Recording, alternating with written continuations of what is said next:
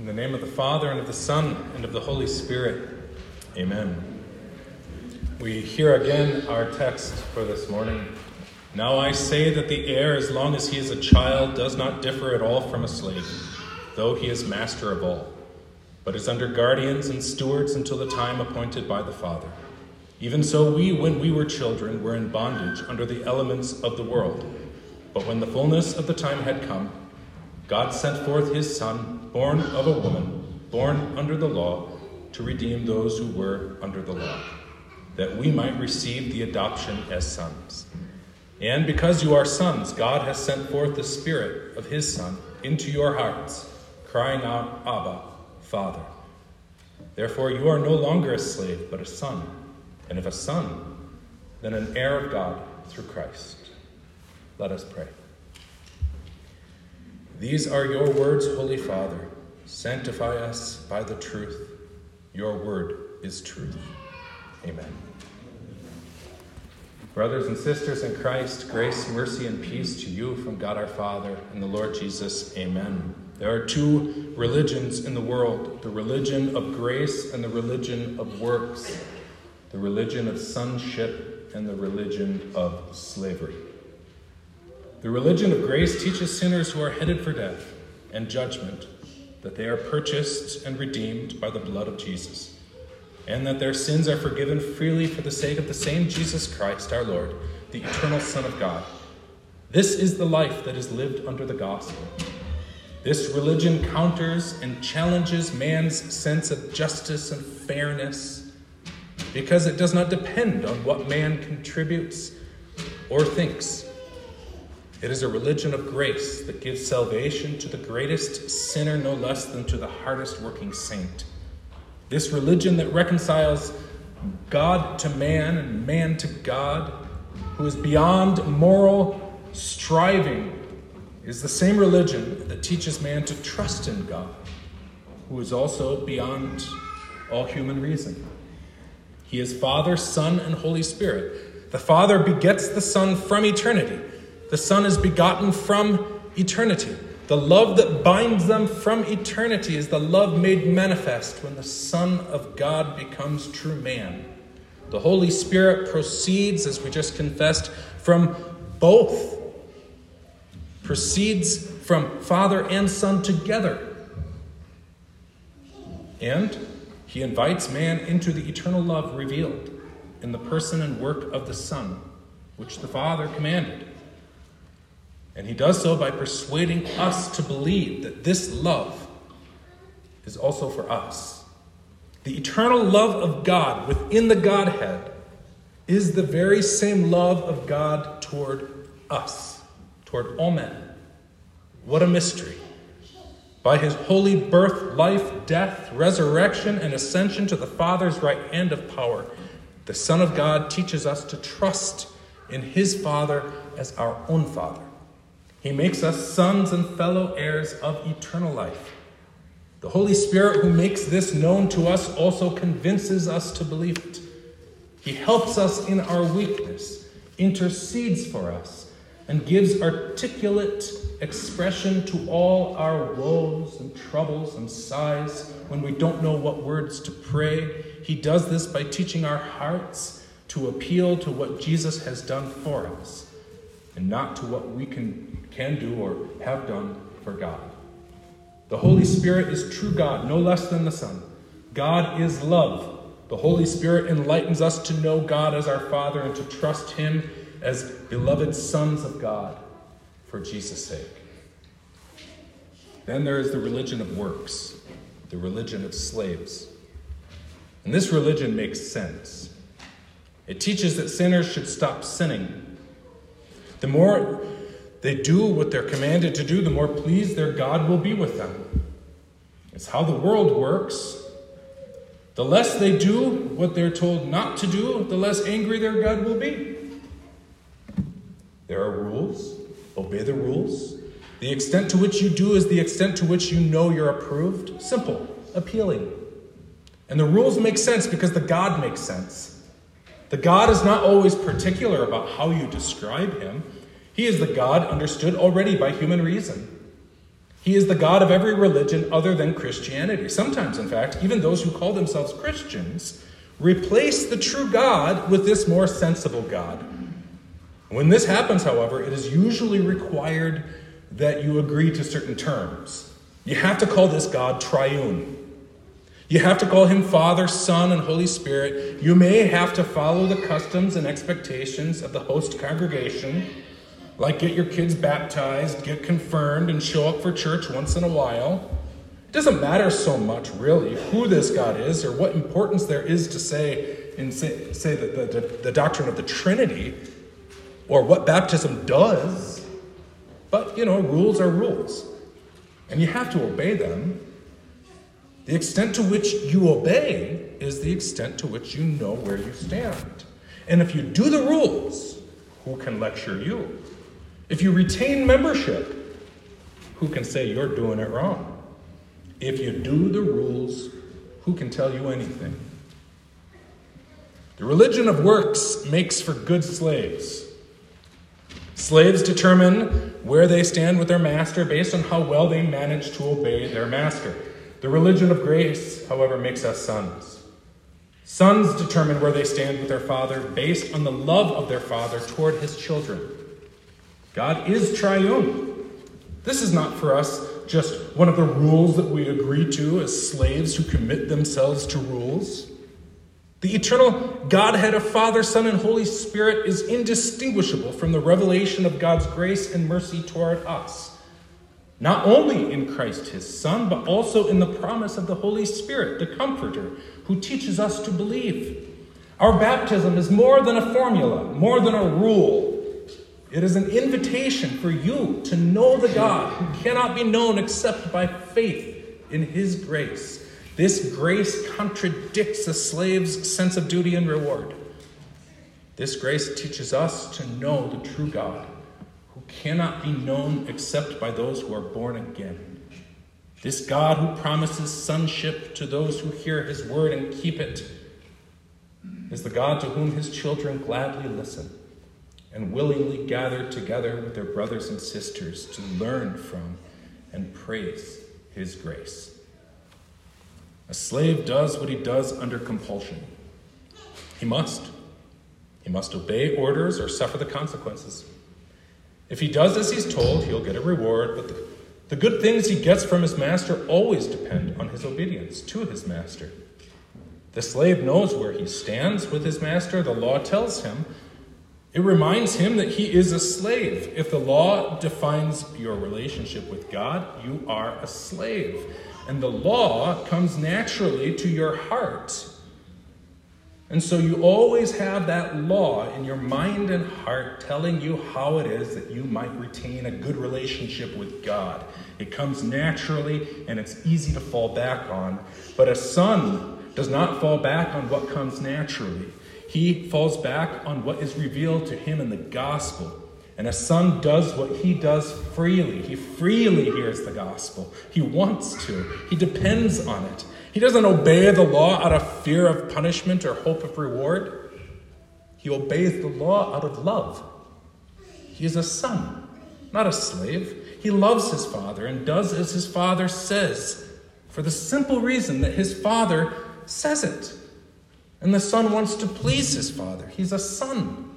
He is the heir of everything that belongs to his father. The son doesn't obey the law in order to become a son. He obeys the law because he is a son. As long as the heir, that is the son, is still a child, however, he is no different from a slave. This means that the heir, while he is still young, must be taught. Learning is hard, it requires discipline. Before Christ came, Israel, God's chosen people, were children. They were heirs of the promises that God made, but they were still in training. God, God taught them to make distinctions as we must teach our children. He gave them regulations that distinguished right from wrong, holiness from profanity, purity from defilement, truth from falsehood. Like us with our own children, God laid down rules about what they could eat, drink, and wear. He told them when and how to worship, how to govern the affairs of state, and even deal with diseases. He also gave them the Ten Commandments as a summary and most excellent guide. The law trained them. It taught them how God's people should live, but it did not establish their relationship with God because the law didn't give them the power to live the life that God told them to live. From Moses to Christ, the law confined Israel in spiritual childhood, bound by regulations that trained them for the fulfillment of all time. And then time was fulfilled when Jesus was born. The eternal God took on himself flesh and blood. Now are the days fulfilled. God sends forth his Son, born of a woman. He is born of a woman, but no man had anything to do with it. She was a virgin when she conceived, she was a virgin when she gave birth. God did everything he who was begotten of the Father before all worlds became one of us. He wed himself to our flesh and blood, never to part. He joined ourself to our, himself to our humanity. But that was not enough. Becoming true man did not alone make him our Savior, because it could not by itself make him our substitute. Even as true man, the law could demand nothing of him. The law is made for sinners. The law commands slaves. But Jesus was free. He had no sin. All he did, he did willingly. He had no need to be trained, but he embraced the law that trained us. He willingly, as a free son, placed himself under the bondage of the law so that his holy life, his pure heart, his perfect obedience might be rendered in our place. Jesus voluntarily submitted to the law because it was his Father's will that he set us free from our sins. It was his Father's will that we become sons of God. Jesus loved his Father, and he loved us. No compulsion required, no rule. Love.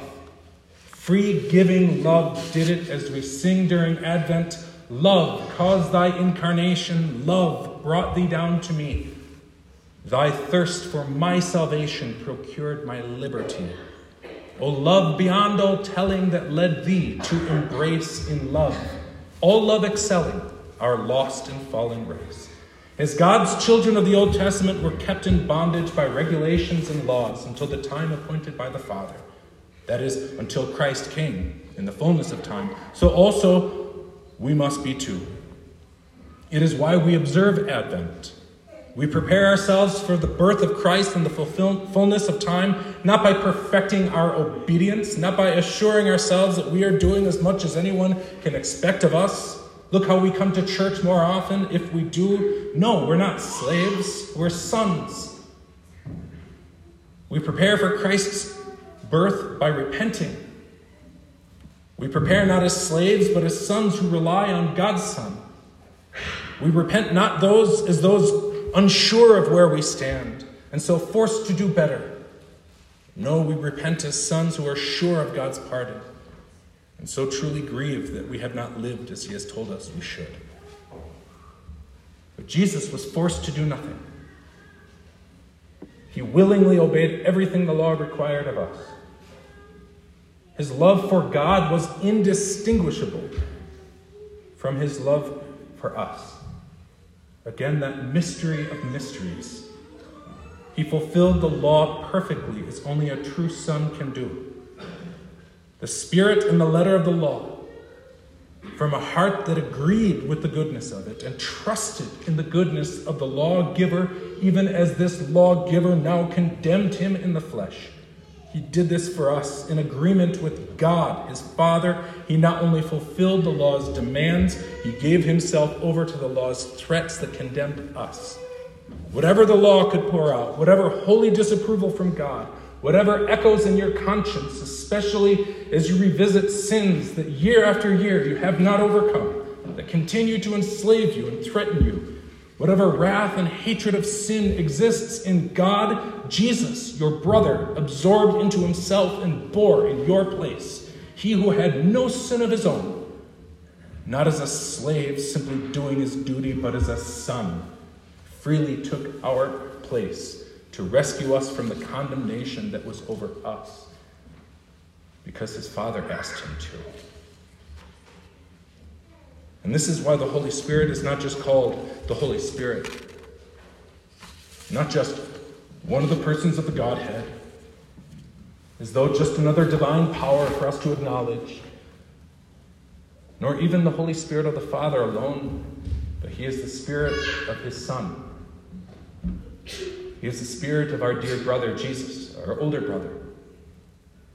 The spirit of the Son, the same Holy Spirit of the Father who proceeds from both and bears witness of both and persuades us of the peace that Jesus has won with his eternal Father, the spirit of his Son who freely gave himself as a free Son to make us free sons and heirs. This Spirit is sent into our hearts, crying out, Abba, Father.